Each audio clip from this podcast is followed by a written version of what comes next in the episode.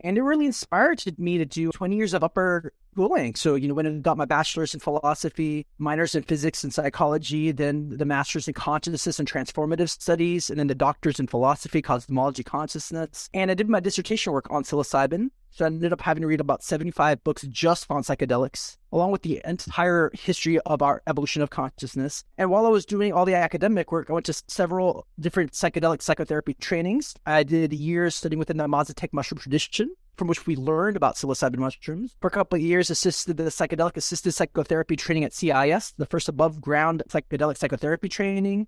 Forget frequently asked questions. Common sense, common knowledge, or Google. How about advice from a real genius? 95% of people in any profession are good enough to be qualified and licensed. 5% Go above and beyond. they become very good at what they do, but only 0.1%. are real geniuses. Richard Jacobs has made it his life's mission to find them for you. He hunts down and interviews geniuses in every field sleep science, cancer, stem cells, ketogenic diets, and more. Here come the geniuses. This is the Finding Genius Podcast. With Richard Jacobs.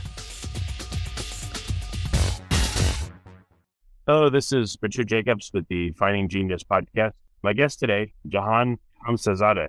He is the author of The Psilocybin Connection, Psychedelics, the Transformation of Consciousness and Evolution on the Planet, an integ- integral approach. So we're going to talk about his work and knowledge of psilocybin and uh, whatever else comes up. So, Jahan, thanks so much for coming. Thank you so much, Richard. It's an honor to be here with you. Yeah, if you would, tell me a bit about your background. How did you get into working with psilocybin? Yeah, I mean, psilocybin changed my life at the age of 18. I'm 39 now. And it really inspired me to do 20 years of upper schooling. So, you know, when I got my bachelor's in philosophy, minors in physics and psychology, then the master's in consciousness and transformative studies, and then the doctor's in philosophy, cosmology, consciousness. And I did my dissertation work on psilocybin. So I ended up having to read about 75 books just on psychedelics, along with the entire history of our evolution of consciousness. And while I was doing all the academic work, I went to several different psychedelic psychotherapy trainings. I did years studying within the Mazatec mushroom tradition, from which we learned about psilocybin mushrooms. For a couple of years, assisted the psychedelic assisted psychotherapy training at CIIS, the first above ground psychedelic psychotherapy training. Now I work at Atman Retreats doing legal psilocybin ceremonies. Now I work at Synthesis, reviewing their content for the psychedelic guide training, and mentored at the School of Consciousness Medicine. So it's been pretty full on now in this realm of psychedelics for many years. Yeah, very interesting. So the assisted sessions, what are they used for? People that are I've seen, I guess, on documentaries, people that are having existential crises, you know, they're dying of cancer or um, they have intractable depression or things like that. What are some of the therapies you see that useful for? You know, it's such a big answer, but the honest question is almost everything. What we've seen is it creates a state of wholeness and steals the sense of like fracturedness we have with ourselves or relationships with the world. Then in terms of the neuroscience, it creates a hyper-connected brain state. So any parts of our brains that become no longer communicating with one another. So this has been helpful for 80% of people with treatment-resistant depression. That means the population that nothing else has worked. They've been in therapy for 20 years, tried all the medications, nothing's worked. For 80% of them, it's helpful. I think it's about helpful for 90% of all people. It's been really helpful with near end of life anxiety, people diagnosed with a terminal illness that they have months or a couple years to live and they're paralyzed in fear. They're able to overcome their fear and enjoy the rest of their life and let go of the fear of death with the help of psilocybin. It's about 80% successful for nicotine addiction, you know, which is one of the hardest addictions. 80% successful for alcoholism. It's helped OCD. And overall, it seems to make people I was an atheist before psilocybin, kind of more spiritual, and I'm grounding spirituality here in the sense of we're all deeply interconnected. And as we come to realize that, a lot of the other fears kind of go away and our hearts open more, and we tend to lead more meaningful lives. Yeah, you say you said you're an atheist. What you know, if is too personal, it's okay. But did you have a particular trip where you had a, a religious experience? Like what happened? That's it. And it was completely unexpected. I was suicidal, depressed, and an atheist by the time was 15. And in a lot of existential inquiry, when you're full of pain, you're like, why the fuck do I exist? Why are we here as humans? What how did we get here? Where are we going? And and this kind of thinking consumed my thoughts for years. And then I had this boundary dissolving experience at 18, kind of felt eternal, merged with the universe, and a voice arose in my consciousness. And I was like, Is this God? I said, Yes. I broke down crying, and it said, Love's the most important thing on the planet, followed by learning. And if you keep these two qualities in that order, you won't worry about the complexity of anything else in life. And it changed everything. Just that 90 minutes changed my life. It's still, I've had hundreds of journeys, and it's still the most important one that I think, about daily. Uh, because I was able to see not only my depression change fast, but my change of my sense of identity and the way I see a world. And I was just fueled with this kind of motivation and passion for learning that's now gone on for 20 years. So it's one of those. So studies have shown now 65% of people in the right set and setting have a mystical experience. And we've been studying this since the 60s with the first. Just about to ask you that. Yeah. Yeah. You said 65% if it's done right. Yes. That's huge. Yeah. I mean, you're talking about these states that were so elusive for most of human history that might happen for grace or after decades of meditation. Now, with the right dose, with the right kind of person and the right kind of situation, 65 people have this huge breakthrough that even after 20 years of follow up, people say is the one, top, one of the top three most important experiences of their entire lives. So I've been grateful to yeah. be able to do this work legally. And you're there sometimes in front of people noticing that they're having the most important experience that they'll ever have. Well, I tried it once 24 years ago. It wasn't like in a clinic or anything. We just had a, a friend, and I guess looking back on it now, we probably had quite a lot. We had like uh, three and a half grams each. It was pretty intense, but I do remember a lot of elements of the experience. It was weird. I, I remember at one point I was laying down, and all of a sudden I felt like I was at this party, and everyone that I cared about was there. It was the best mm. party I'd ever been to in my life. Yeah. I just started moving to the music, and I was so happy, and I I probably, I think I probably started crying. I was just so happy everyone was there, and it was just, it was really intense. I didn't have a, um, you know, like a, a truly spiritual experience, but it was a pretty intense experience I never forgot. I mean, that is very beautiful. It's not so far. It's just the spiritual part is deepening that, the sense of connected to everything, really happy. This is such a beautiful, kind of perfect moment. And you can see why it helps depression, right? People that have been stuck in a negative emotion and kind of frame of mind and feel alone for so long, for decades, and all of a sudden they have an experience like that at a party. It boosts their mood and gives them a new state of reference. What's possible? So I'm curious, given that this was so beautiful this evening for you, though intense, why did you ever do it again? Oh, because it was also scary. I was with my, my girlfriend at the time, who's now my wife, and totally relaxed about it. I was like freaking out. And she's like, I'm going to go to sleep. And I said, no, please. Know, I begged her not to sleep. And she said, come lay your head on my chest. And I did. And her heart was so loud in my ear. I was like, you know, and it, it and then she did fall asleep. And I was like, oh no. It, it just was so intense. I thought I would never come out of it. So I had to tell myself, tomorrow you're going to wake up. It'll be sunny. You'll be hungry. You'll go get food like really, really, really, really basic things.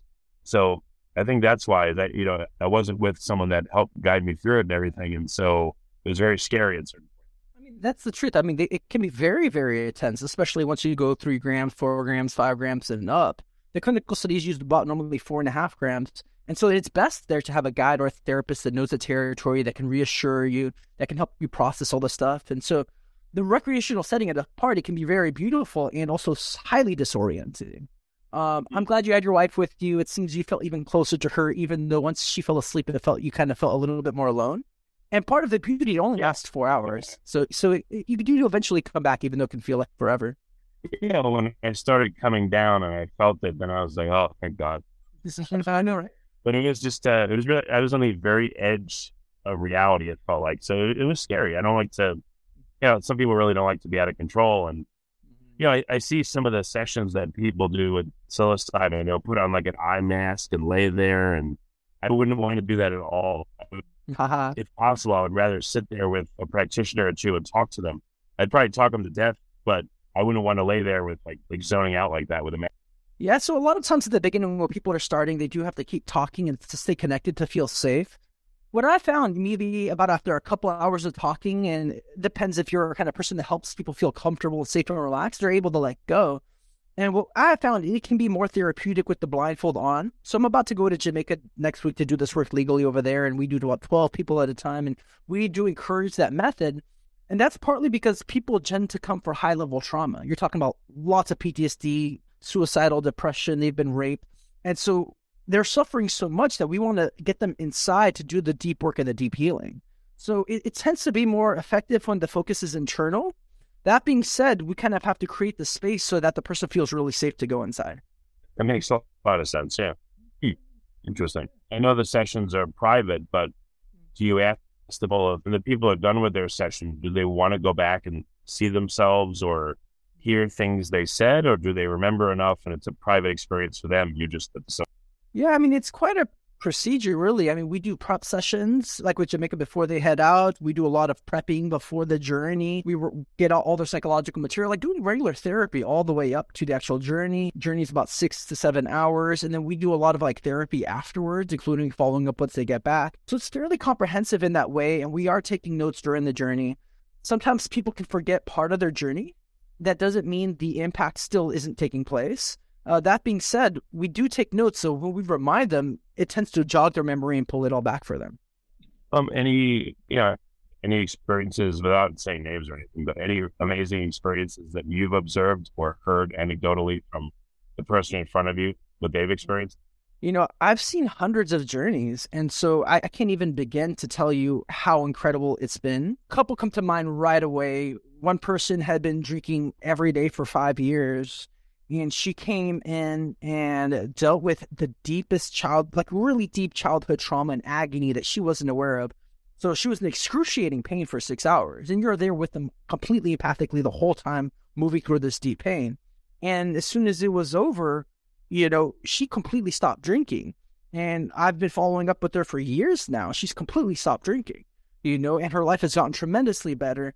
Another one that really stands out, and there's so many really gems to talk about, but no, the person came because his wife had died of leukemia two years ago. And so he was in deep mourning still, and it was hard for him to move on and be more present in his, another relationship. And he had the experience of talking to his wife for five or six hours. And you can even just tell how meaningful that was that this person that you lost, that you let go of, that you've been thinking about all day, every day, that you haven't had a chance to feel their presence or contact. And all of a sudden you get to feel like they're there with you for six hours. Wow. He was able to drop it, really move forward. Again, I've been able to follow up with him for years um, and the impact has been lasting. And the hardest part really about cool. this job, it is incredible. The hardest part of this job is navigating expectations because some of these outcomes are so extraordinary. And then, you know, there's a small percentage of time where nothing happens. So I'm just saying that for the viewer, like we're we're really sharing the highlights. And I said it's it's really successful for about eighty percent of people. But there's about, you know, ten to twenty percent of the time where nothing bad happens, but I'm not sure they get as much out of it. Yeah, makes sense. So you said earlier on in your bio you spent many years, even going to the PhD level in consciousness and psilocybin and things like that. What kind of things did you learn through your, you know, your academic work about it mm-hmm. outside of the sessions? Like what, how his consciousness fold into uh, psilocybin use? I mean, I got really interested as a teen on evolution from every front, from the Big Bang till now. It's been three and a half years as a physics and math major, and then moved also to studying evolution in terms of all of biology, but then anthropology, and then the big focus on the evolution development of, of experience itself. And that's where psilocybin and the other psychedelics become so fascinating because you're talking about something that almost instantaneously gives a sense of expanded awareness. And so the heart of my dissertation really focused on this idea put forward by Terence and Dennis McKenna that perhaps it was psilocybin mushrooms that catalyzed the evolution of humanity. And so there's over 200 different species of psilocybin mushrooms found around the world. And the idea is very simple that there was consciousness expanding compounds in the environment where our ancestors evolved that expanded their consciousness. And as Paul Stamets, the great mycologist, points out, that the most common mushroom in the Africa savanna where we evolved is the psilocybin variety. We see archaeological evidence of psilocybin use there. We know now from the neuroscience last 10 years, it creates a hyper-connected brain states and stimulates neurogenesis, the growth of new nerve cells. We know it creates mystical experience. So this also describes the very emergence of religions, of myths, and then of art itself. And so, after 20 years of looking at this theory, I came across it at 19. I've been really focusing on it, and all the evidence, and people can go through it on my book, really adds up. And I haven't found a single contradiction. You know, I've had to defend this. The book's been out for almost a year. There's no retort. And so it's a big deal to probably see in a very logical, rational, grounded way how we became human. And I think these medicines can help us become even better humans. Does anyone use psilocybin as a question and answer sessions? So, what I was going to ask you is either you or other people that have had mystical experiences, has anyone asked God that they encounter in the experience, why is there psilocybin everywhere? Or other questions that they want to ask God, for instance. Could you do that? Could you write down a number of prompts and then take the psilocybin, let's say with a guide, and then during the session at the right point, pull up the prompts and ask and just see what comes of it while you're having that experience. Absolutely, absolutely. You know, plenty of people I have I have I've held journeys where that's a big part of what we're doing. Terence McKenna, probably probably my favorite philosopher. He's he's notorious for knowing that, for talking directly to the mushroom. So yes, yes, that that is a high possibility. It's not a guarantee, but there is a sense that you're in contact with a very deep kind of universal intelligence. that's trying to pour wisdom into you, that cares about you, that loves you, and is trying to teach you. Instead of brainstorming, you know, be shroom storming. Just made up that. I love it. And, you know, there's a lot of nice, since the 60s, there's a lot of evidence that points out that there's been major creative breakthroughs because of it. You know, there's a good book called uh, What the Dormouse Says that the entire even personal computer revolution in Silicon Valley was spurred by psychedelic use. There's three LSD research centers in Silicon Valley at the time. We know it's influenced all the movies, the musics, the cultures, the ethics, the values. And so there's definitely a lot of creativity, spirituality, wisdom, and I think compassion that can evolve uh, using these psychedelics in the right way. So, um, how have you decided you're using it for yourself? Like, how has this changed your consciousness, and are you still on a path towards getting somewhere? What What are you using it for? Yeah, great question. I mean, I've had hundreds of journeys at this point, and I love them deeply, and I feel pretty whole. I feel pretty complete. I feel I found what I'm looking for. There was years of searching. I was obsessed with philosophy and inquiry, and I, am grateful to come a point that I'm settled. And a big part is just realizing this deep sense of unity. So there's no longer this sense of seeking. That being said, like the world's still such an exploration. I crave novelty and newness. I love learning, and I feel I'm at a point right now where I get to divert most of my energy to helping other people heal. You know, like they've impacted me more than anything else. So I wanted to create safe spaces and educate the public uh, about these medicines. So, what needs to happen with psilocybin use, in, in your opinion? Does the method of administration need to change, or the laws just need to be clarified to allow people everywhere to do it, or what, what is the I want to call it an industry, but you know the the consciousness work that you do. What does the the industry need? I'll just use that. Yeah, I mean it's evolving much faster than any of us expected. You know, I've been looking at this for 20 years. In the last three years, it, the acceleration is is ginormous.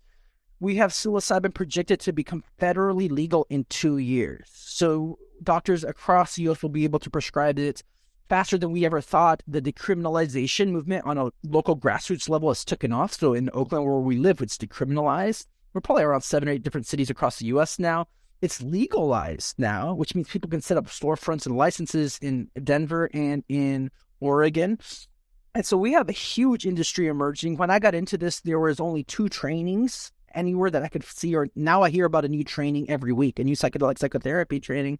Um, I've been in touch with USONA, I've been doing some talks with them. They're one of the lead psilocybin researchers that have been pushing towards legalization. They're one of the two large companies that are going to have uh, a big hand in psilocybin becoming legal, and they're building this huge planet compound in Wisconsin, and they're doing next level group ceremony settings. So I, I, came in as a consultant to see what kind of, you know, how they could design the space, and what kind of content they can put up there, and it, it it's moving forward fast. So education is first and foremost. There's a stigma from like the 1960s around psychedelics that came from misinformation that needs to change the laws need to change so that people feel safe and they can actually get help and there's infrastructure. And then people need to get trained. That's probably the biggest bottleneck is getting enough trained individuals. You know, it's such an effective form of therapy. There will probably be a psychedelic psychotherapy clinic in every city. It's that much more effective than regular talking therapy. We just need enough trained, good people to be able to hold those spaces. What is the um, what is the therapy like after someone has come down from their their trip? You said that you do people do talk therapy. How is it different than uh, without the psilocybin talk therapy? Yeah, so again, I mean, I love talk therapy. Uh, it doesn't go as deep. You know, I still studied somatic psychotherapy for two years, Hakomi, and I've studied a variety of tantra trainings, like working directly with sexuality. And I'd say those go deeper because so much of the trauma is actually held in the body and it's unconscious. And so talking only goes so deep, and people can't get to the root of the stuff and help get it out of the body. The psychedelics tend to engage you at the core of your consciousness. They change our view of ourselves and reality so fast. So, Stan Grof, one of the biggest researchers in the field, he worked in this area for 50 years. He said psychedelics catalyze holotropic states of consciousness, states that organically move into wholeness and healing.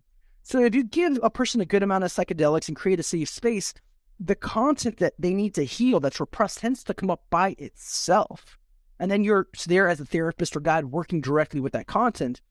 And then there's a lot of follow ups with integration to make sure people make these changes in their lives, that they can help interpret the experiences in the right way, that they can feel grounded and not alone. You know, the point being that this isn't just a peak experience, it's as beautiful that is, like not like just visiting a different city or doing some extreme sport, but that you really create these these insights and embody them and change. And so people might have regularly health is a huge part. Like what habits need to change? What's my morning routine look like? Does my diet need to change?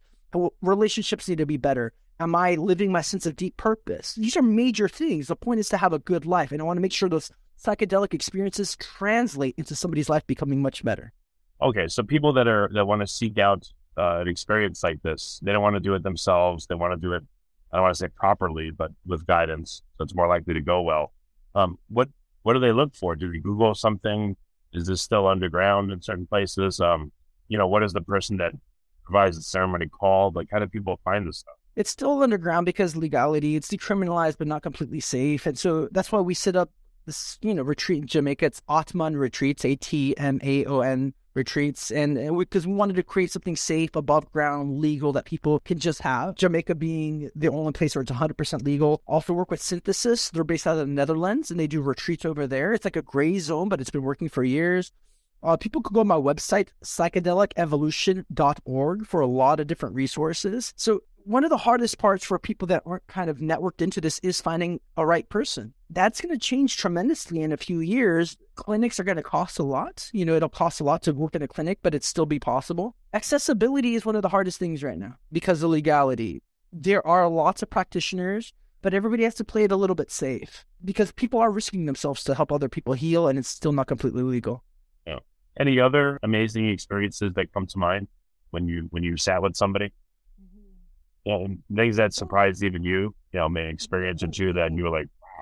Yeah, I mean, it's so otherworldly, you know, and I've seen so many people after years completely shift, sometimes half the time almost after one experience. Again, it's not a guarantee where people had been stuck in depression and suicidal for like 20 years. There's a lot of people I've seen that happen. They're about 20 years depressed, and in one journey, everything shifts. And what I've seen at the core of depression is this sense deficient identity of I'm not enough and I don't like myself. And if you're forced to be somebody you don't like, existence itself is pretty painful. And in one journey within hours, that whole delusion can break apart and they see that they're awesome, that they're beautiful, that they're loved, that they're safe, that they belong. And people generally don't have that point of reference in their lives. And so I've seen huge cathartic breakthroughs within hours and they stabilize, you know, and they change. And then the more out there stuff is stuff outside of our paradigm is like contact with other entities, you know, stuff that I feel our scientific world still doesn't know how to make sense of, whether aliens, spirits, reincarnation, visions of the future, like pretty big things. Then you come back and you're like, how in the world do I just make sense of this? This is monumental, but there's no container for this yet. So I think we have to look at indigenous traditions that probably been using this for millennia and kind of learn from them. And there's now systematic studies being done on psychedelics and we're beginning to chart that realm because the legality had been really held back. But there's studies being now done on, for example, DMT entities. If you take DMT, you're probably going to see other intelligent beings.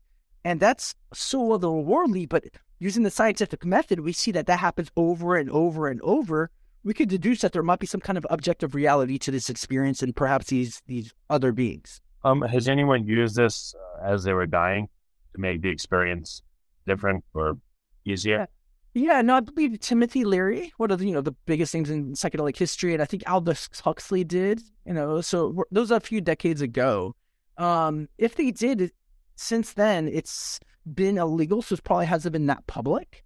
But that being said, you know, there's been now decades, about 20 years of research of near end of life anxiety. So people that are dying, and within months of them dying, or within a year or two, they use it to overcome that fear, and they're able to live more fully.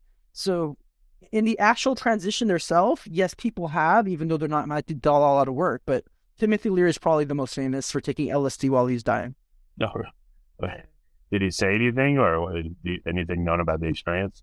I I would have to look back. I think his family was there, and for those that may not know, his ashes were burnt and then sent out, I believe, into space, like in a rocket. Like so, yeah. So I think it helped him transition because he was so familiar with that territory and Bill Hicks, one of the best, he's somebody else that did this work as he was dying. He was a, a comedian that was really huge in the 90s, and he was a really big proponent of psychedelics. And he was diagnosed with terminal cancer, and he had a few months left to live. And he said, One of the things I had to do before my death die was go take five dried grams with my friends in a field in, in Texas. And he has this really famous line in the skit. He says, We need a positive drug story. How about this? Today, a young man in acid realized that all matter is energy condensed to a slower vibration. We are all one consciousness exploring itself subjectively. There's no such thing as death. Life is but a dream, and we are the imagination of ourselves. Here's Tom with the weather. And so there's this sense that death isn't real. And I've had that with psychedelics too, that once you die, you become interconnected in a very vibrant, living, experiential way with everything. It's like this massive celebration. It's just we we come to see this death as a mystery and we project the worst things onto it. But it's it, it's actually like coming back into merging with light itself. And so it really eases the whole all the defense mechanisms we have around dying. No, that's that's pretty powerful. I mean, fear of death is uh, is incredibly strong. I felt that you know I had uh, thyroid cancer, so yeah, which wasn't even a bad cancer compared to most of them. But I'm uh, really that, sorry to hear that. feel like you're gonna die. Well, thank you. And, yeah, when you feel like you're gonna die, it's not a pleasant thing at all. It's, I mean, all consuming. It's if you're in pain or in fear, it's all you can think about, and so Yeah. you're really stunted. And it's yeah, it's it's it's quite a prison. I mean, just fear itself it can really stunt us tremendously. Fear tends to break down. I was gonna ask. So we're not there yet, but when this becomes widespread, what would you imagine people should look for to know that they're likely to have a a good experience versus someone that just maybe set up shop isn't really into it for the spiritual side, but just let's say for the money, and they're just they're not going to be a good a good person or company to to have this experience with. Like, what would you look for mm. once this becomes more commercialized or available? No, that's a great question. Their depth of training is huge to see how serious have they taken this. They've they done a lot of personal self work? Because you can't guide people to territories you've never really been. Find out their ethics and values. You know, if it's a company that's mostly focused on profit, of course we all want to make money, but I want like there to be a deeper sense of purpose behind it. A hard problem with the situation because if you have the resources and the money and the time, you can find you know exceptional people. But it's going to be pretty expensive so it looks like mdma psychotherapy for ptsd once it's legal also in about two years it's going to cost twelve to fifteen thousand dollars. That'll include three different journeys with the preps and integrations and until insurance gets on board it won't be that accessible. And so it's been this big problem of well how about the people with the worst traumas like in poverty situations or minorities and so me and a group of people got together and we created a free online training, a four hour training to help people just sit for each other. You know, and, and you people can find that psilohealth.co, P S I L O health.co. It's a group of other people working in the medical field, me, because it, at least to give people the sense that they can just sit with others within their community. And so that's at the lowest level is just finding a sitter. And then from there, you can find Mm. therapists and guides and it just tends to the more networked and the more wealth you have, you'll be able to deal with more like high, you know, high level, more intelligent individuals. Just like great therapists cost more money, but those at the beginning of the practice are probably more widespread and easier to access. So you, you've had many journeys yourself. Yourself, you said hundred. What about sitting sessions? Like how many people have you sat for, and what do you get from sitting for people? What comes to you from doing that? I've sat for a lot of people, and that's not a number right now I could put out there. You know, I think for if people sit on my question, the answer of why I said that, I think they'll understand why I can't. I've gotten so much. It's been so, so, so, so healing. I, for example, I love art, you know, visionary art, music, and it's almost there's such an aesthetic beauty to seeing somebody else, to seeing people really break through to themselves, to their lives, and it's um, for example, I have ADD, right? So ADD, there's a craving for novelty, and each journey is so different and i love new challenges and new situations and so people tend to like break through and there's an intensity to it. They might go into the deepest traumas or have the highest ecstasies or the greatest revelations and for me it's it's it's there's an excitement to it you know and i also have a deep sense of empathy where i can sit with them and move with them through any emotion. At the end of the day seeing something so meaningful and beautiful again sometimes many times it's been the most important moment in many people's lives you know, I think to myself, what else could I have done that day that would have been more meaningful? You know, like it's fucking beautiful. It's it's healing to see other people heal. That's really cool. Hmm. I don't know what what are what would be the qualifications of a good sitter, and yeah. you know when, when you've spoken to let's say other people about it about their experiences, any any sitters experiences that that helped you be better at it, or Mm, yeah. things that they told you that were surprising again or interesting. Yeah, no, so I think I've either gone through or helped or taught in five to six different psychedelic psychotherapy trainings. So I've been able to see a lot, right? And I've coming with quite a background. And so, you know, people might see my credentials and I'm like that I that's that wouldn't be the standard to look for because you know, I don't know anybody else that's actually done that much. Um, there's other amazing individuals. And so it's one of those things the longer they've been working and having a profession, the more trustable they are. You know, the therapist has been a therapist for 20 years. They probably have more depth and more experience. I would ask them their history of psychedelic use because it's unlike any other experience. It's not fight talk therapy. It's very experiential and visionary and somatic and energetic. It's quite intense. And so I would like them to have a grounding and points of references for this. Their ethics matter huge. So safety is first and foremost, right? Like you need to feel safe around this person. Are they going to cross sexual boundaries? Are they wanting to take advantage of you? You're people are going to be in a very vulnerable state. It's highly vulnerable. You can Mm. barely move, right? And your all your psychological defenses come down. Your heart is really open out there. And the more trusting you can feel and the safer you feel, the more you can surrender. So first and foremost, it's really a sense of do you feel you can trust this person? If you can trust this person, you can really open up. If they feel unsafe, you're gonna your defenses are gonna be there and you're not gonna be able to really move forward. And it could be a very uncomfortable experience. Um, after someone sits and you know they do a session, does the person feel embarrassed when they come down from it? You know, like, oh my god, I can't believe I said that or did that. I feel stupid. once in a while. It's always, always turns out great. Uh, but yeah, we have, you know, this everyday egoic structure that has to have some kind of control, including keeping some level of poise and our sense of self image. And we're used to acting certain ways. And when people come in, I expect them to fall apart, like the entire structure to dissolve and turn into a puddle and probably turn into a baby because there's so much of the wounds are in that baby child itself. They're early in life. And so, I mean, I've seen so many people throw up, and then people get embarrassed about throwing up you know, or I see people cry and they, they start apologizing for crying. I'm like, this is exactly why you're here. You know, I've seen a lot of people, or they, they felt they talked too much and they get embarrassed. It's little things that mm-hmm. shame comes up. There's like what you, you know, Brene Brown, the, the shame researcher would say there's a vulnerability hangover. They were really vulnerable more than they're used to. And then they look back and they feel shame. But ultimately, that's what's healing is being able to be seen in that state and still loved and accepted allows them to actually become more themselves and feel safer in a deeper level. Okay, that makes a lot of sense. Hmm. Um, you said the field's been changing like crazy the past three years. Uh, what are some of the recent changes you've seen, and are they good or bad ones? It's all around. For me, it's overall good. You know, again, education is getting so many. There's the bestsellers now on psychedelics, the documentaries. You know, How to Change Your Mind for Michael Pollan. Both his book and Netflix has been huge. Fantastic Fungi by Paul Stamets, and the documentary has just gotten all around.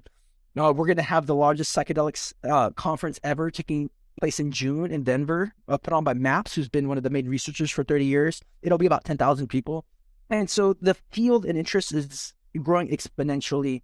There's a lot of money coming into the field, a lot of venture capitalists, a lot of people starting businesses.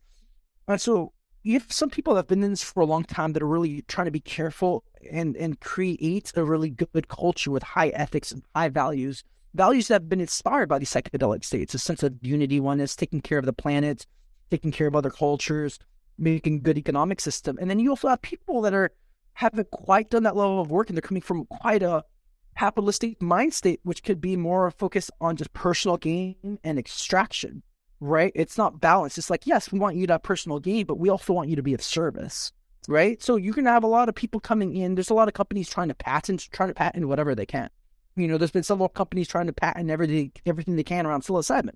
And psilocybin's been naturally growing for about, it seems like 70 million years. It's available all across the world. And so they're trying to patent every little thing of like, what, what if we serve the psilocybin this way? Can we patent this? So they get rights to something, but what that does is it restricts other people from doing things. And so there's a lot of fight back. So as long, anytime there's somewhere you can make money, there's going to be some level of greed coming in. But we're all becoming more conscious of that. That's going to be the hardest thing. And there's different perspectives around laws, around in what specific ways laws could change or should be changing around this. overall, it's all been very positive, but we're still meeting so much the challenges from living in this the society we presently live in. Hmm. Okay. Well, very good. So, so one last question. I've interviewed a number of people on, you know, wild plants and foraging and things like that. And it seems weird. I, I asked them, you know, around the world, there seem to be plants nearby to human populations that help with pain, that help with other ailments, that, you know, like you said, psilocybin. Why do you think that psilocybin is present wherever people are present? Why do you think that you know, other medicinal plants are present just so happens to be near people all over the world? Yeah, no, that's true. You know, I spent an, just an entire ch- chapter of my book kind of addressing that. Um, chapter three, if people want to look at it, because I got really focused on how does this possibly exist? How does a substance that, take, that grows in nature give high level, complex, meaningful experiences that can be so healing? This is not random. Creates a hyper connected brain state with almost no biotoxicity. Fits into the 5-HT2A serotonin receptor better than serotonin itself. This is not random. It's highly intelligent. So then I had to look at well, what's the history of this organism, right? And so there's three big kingdoms of life. There's the the plant kingdom, the fungi kingdom, and the animal kingdom. The fungi kingdom has been here for about 2.5 billion years. Animal kingdom about 500 million. So it's about five times older. It created the very soil for plants to develop. It was the first root systems, right? Fungi connects all the root systems and plants in the environment. It sends electrical impulses, breaks down matter to to to give it nourishment. And so we've always have been living and evolving on top of this living web our entire history. And as Paul Stamets points out, the mycologist, you know, it kind of regulates the entire ecosystem.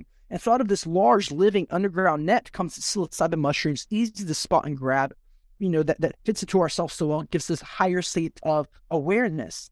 And so an insight came to me reading um, Richard Doyle's book. He's a Pennsylvania University State professor and he read thousands of trip reports for this book of Darwin's Pharmacy, Sex, Plants, and Evolution of the Noosphere. And out of all these reports, what he found was a signature psychedelic insight is that the participant realizes they're part of a vast interconnected living system and they should be retermed ecodelics. So now we see that there are substances across the planet that bring ecological awareness. What makes sense is that the environment's trying to keep balance. The same way your body's trying to create a state of homeostasis, through hormones and other compounds and other electrical impulses, the environment's trying to do the same thing. This is kind of the thing with like Gaia theory that the atmosphere is trying to regulate itself through gases. So we're, we've been evolving. This has been happening for billions of years. The ecosystem's always trying to regulate. What we're seeing now is that we've evolved within a regulating, evolving ecosystem, and there's it, compounds within the environment that are there to kind of regulate consciousness. You know, our body depends on plants for oxygen, for food. And I would say maybe even our minds and our spirits and our consciousness itself develop depends on plants and fungi to regulate itself and to be more whole and in balance with ourselves, society, and the planet. Well, excellent. Where can people start to learn more about psilocybin and you know, find a place to go to get healing if they need? How do they start this journey? Yeah, humbly, like my book's been the most comprehensive on this subject because I had to read like every other book almost on it. And so that's the psilocybin connection. You know, there's a reference over 400 different books in it. So it, it's, it's quite extensive and goes through everything around psilocybin. If people are into reading, you know, I think Michael Pollan did a great job with his bestseller, How to Change Your Mind. You know, it was a nice coincidence a couple weeks ago. Um, the New York Times recommended both my book and his book as the only the main only ones that they recommended for looking deeper into psilocybin. There's amazing documentaries. Out right now. Pretty much, it's, it's becoming so popular. As soon as you just get online, put psilocybin, it's like nonstop. You know, people are making videos every day on it right now. If you want to cultivate, you know, my friend Seth uh, has this website, mycorrhizingfungi.com for like a hundred bucks. There's a like a five hour workshop teaching you how to grow mushrooms, so you can do it yourself and get really safe. And there's a psychedelic society probably in every major city. Let's put a psychedelic society in your town. Yeah, so there's ways to get community, and all these places have nonstop talks on it, and so the community aspect's amazing. You know, just keep connecting with more people that are interested in the, the subject and having more conversations around it. Hmm, okay. Well, actually, this brings to mind one last question, that's okay. Um, does if you have uh, several people that are highly experienced with psilocybin, um, and they all dose at the same time, is there any group kind of dynamic that you've been able to create or other people you've seen create that, I don't know, uh, again, what, what can you do if you have, again, a bunch of very experienced practitioners that all do it at the same time? What can they do? What can they accomplish? You know, I'm glad. I mean, I've been able to have those experiences. There was a highly trained group of us that went to Oaxaca, uh, around 18 of us, I think, you know, and, and journey by itself. It's good, it's great, but we're also really deep into our own journeys. But something that's been amazing for all group dynamics that we found right away doing this in Jamaica is there's a huge sense of healing that can happen doing it in a group. And first, I want to preface if you have a high level of trauma, the one to one work's really important because somebody's there to really work with you on the, the personal level with trauma. With the group work, we almost all have some kind of trauma around belonging. We have some kind of trauma around our family. And in the state that our boundaries dissolve all together in a large group, it creates a sense of cohesion at times and of deep meaningfulness. And so when we led these retreats in Jamaica, we do about 12 people at a time. It becomes so apparent that aside from the psilocybin, the next big medicine was feeling connected to a part of a group. And we've seen people stay in contact with each other as part of these cohorts for years, right? Because now you feel a sense of tribalness, of community. Your heart's finally open. You might have felt closed down from other people for years. Now the heart's open. At the same time, other people is now you really deeply connect. And that brings a great sense of confidence and security and inspiration. So I think anything is possible. You know, they've done this work with scientists and architects, I think in the 60s with LSD. And part of the thing was you had to be stuck on a engineering or strategic intellectual problem for 18 months to be able to qualify. Then they give them LSD, and within 24 hours, 90% of this group, and it's about 60 different people, were able to solve their problems, right? All across the fields. Of, no, it's it just it's probably the biggest resource for humanity when it comes to creativity, for ethical awareness, for expansion of almost anything. You know, so maybe you need so much to make a uh, psilocybin think tank. Pretty cool. Huge, huge. I, it's such one of the biggest. I have an entire chapter on creativity in the book too. It's, it's. I think it's our biggest untapped resource. It's just so bad that it's been illegal and kind of pushed away. Um, because once we change our consciousness, everything changes. You know, all our capabilities, the way they see the world, the way we show up, who we think we are. And so, I think much of the technical problems that we have, or including the, I think the development of AI, for example, is going to be highly influenced. And it, I mean, we are already, you know, Silicon Valley, they're using a lot of psychedelics already. But I think as this becomes more widespread and accessible, I think the level of novelty through technology and philosophy, through politics, through all across the world is going to rise up incredibly. Excellent. Well, Jahan, thank you so much for coming on the podcast and for all you do. It's been a really cool call. Thank you. Thanks, brother. Thanks, Richard. No, it's been an honor to hear you with you and uh, grateful for everybody that showed up to listen. Happy to be here doing this.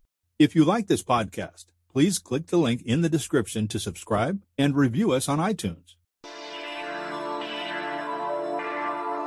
You've been listening to the Finding Genius podcast with Richard Jacobs. If you like what you hear, be sure to review and subscribe to the Finding Genius podcast on iTunes or wherever you listen to podcasts. And want to be smarter than everybody else? Become a premium member at findinggeniuspodcast.com. This podcast is for information only. No advice of any kind is being given. Any action you take or don't take as a result of listening is your sole responsibility. Consult professionals when advice is needed.